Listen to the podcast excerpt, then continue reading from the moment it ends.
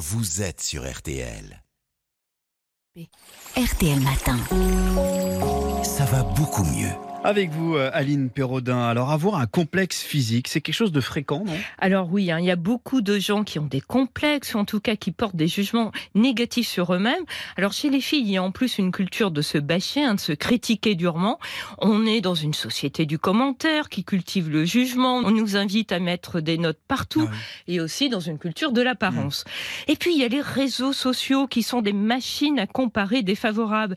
Car comme me l'a fait remarquer le psychiatre Jean-Christophe Auteur de J'arrête de lutter avec mon corps, eh bien, sur les réseaux sociaux, on compare la vitrine des autres avec son arrière-cuisine, où il y a des poubelles, comme chez tout le monde. On voit tout ce qui va bien chez les autres et tout ce qui ne va pas chez nous.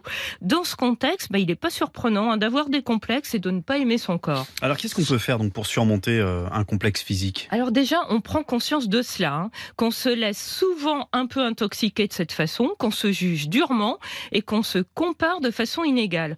Deuxième chose, quand on se regarde dans la glace, il faut être conscient qu'on se voit seulement en deux dimensions.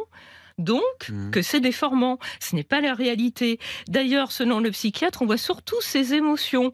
Quand on n'est pas en forme, on trouve qu'on a une sale mine, trop, trop de vente et ainsi de suite. Et puis, bah, on se trouve bien dans la glace quand on est en forme. Et alors, c'est vrai qu'on a tendance à se focaliser sur la, la- la- la partie de notre corps qu'on n'aime pas.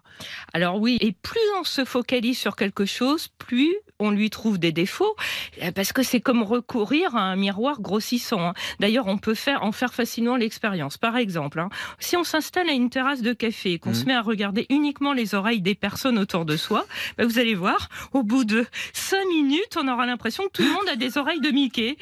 Et quand on a un complexe physique, on s'imagine que l'entourage ne voit que ça. Oui, on pense que les personnes qui nous croisent vont remarquer la partie du corps sur laquelle on focalise. Mm. Or, à moins d'être dans l'expérience de Mickey, hein, les personnes voient les autres dans leur globalité. En plus, une personne, ce n'est pas qu'un physique, hein, c'est aussi tout ce qu'il y a à l'intérieur. Je ne sais pas si vous vous souvenez du film de Bertrand Blier, Trop belle pour toi, dans lequel un chef d'entreprise, Gérard Depardieu, marié à une très belle femme, Carole Bouquet, tombe amoureux d'une femme au physique ordinaire, Josiane Balasco. Ben, ça illustre bien qu'il vaut mieux être aimé qu'admiré, hein, parce que être admirable, ce n'est pas cela qui crée du bonheur. C'est vrai, mais si malgré tout on est gêné par une partie de son corps, si on a tendance à la cacher, qu'est-ce que vous pouvez conseiller? Mais il faut essayer d'arrêter de se juger parce qu'à ce jeu-là, on est perdant. Selon le psychiatre, la seule façon de se débarrasser d'un complexe, c'est d'en jouer, d'oser être soi-même. Bien sûr, hein, s'accepter, faire avec ce que l'on est, découvrir tout son potentiel, ça peut prendre du temps. Mais de toute façon, on ne peut pas être autrement que soi-même. Quant aux autres, hein, on a tendance à projeter sur eux notre propre jugement. Le complexe physique qu'on a, son nez, sa taille, son poids, Mm. c'est un problème pour soi, mais les autres, généralement, bah, ils s'en moquent. Et si une personne vous fait une critique sur votre physique, par exemple une remarque grossophobe, dites-vous qu'elle doit certainement avoir un problème à régler avec son poids. Euh, La seule façon de se débarrasser d'un complexe, c'est d'en jouer, dites-vous. C'est marrant parce que Barbara Streisand, la, la chanteuse qui a un très long nez, euh, on lui avait dit il faut le cacher, il faut faire la chirurgie. Elle n'a pas voulu, elle a voulu l'assumer. C'est ce qui Bah, a fait une partie de sa carrière. Sandrine Kimberlan aussi, hein, on lui- au début, on lui avait dit ôtez votre Oui. nez, et elle l'a elle a eu raison. Si elle est on- très belle. si on n'arrive pas à surmonter quelque chose chez soi, est-ce qu'on peut avoir recours à la chirurgie esthétique euh, Ça peut être une solution ou pas? C'est vrai, ça peut être très bien après une opération, de vilaines cicatrices. La médecine esthétique peut aussi améliorer certaines choses.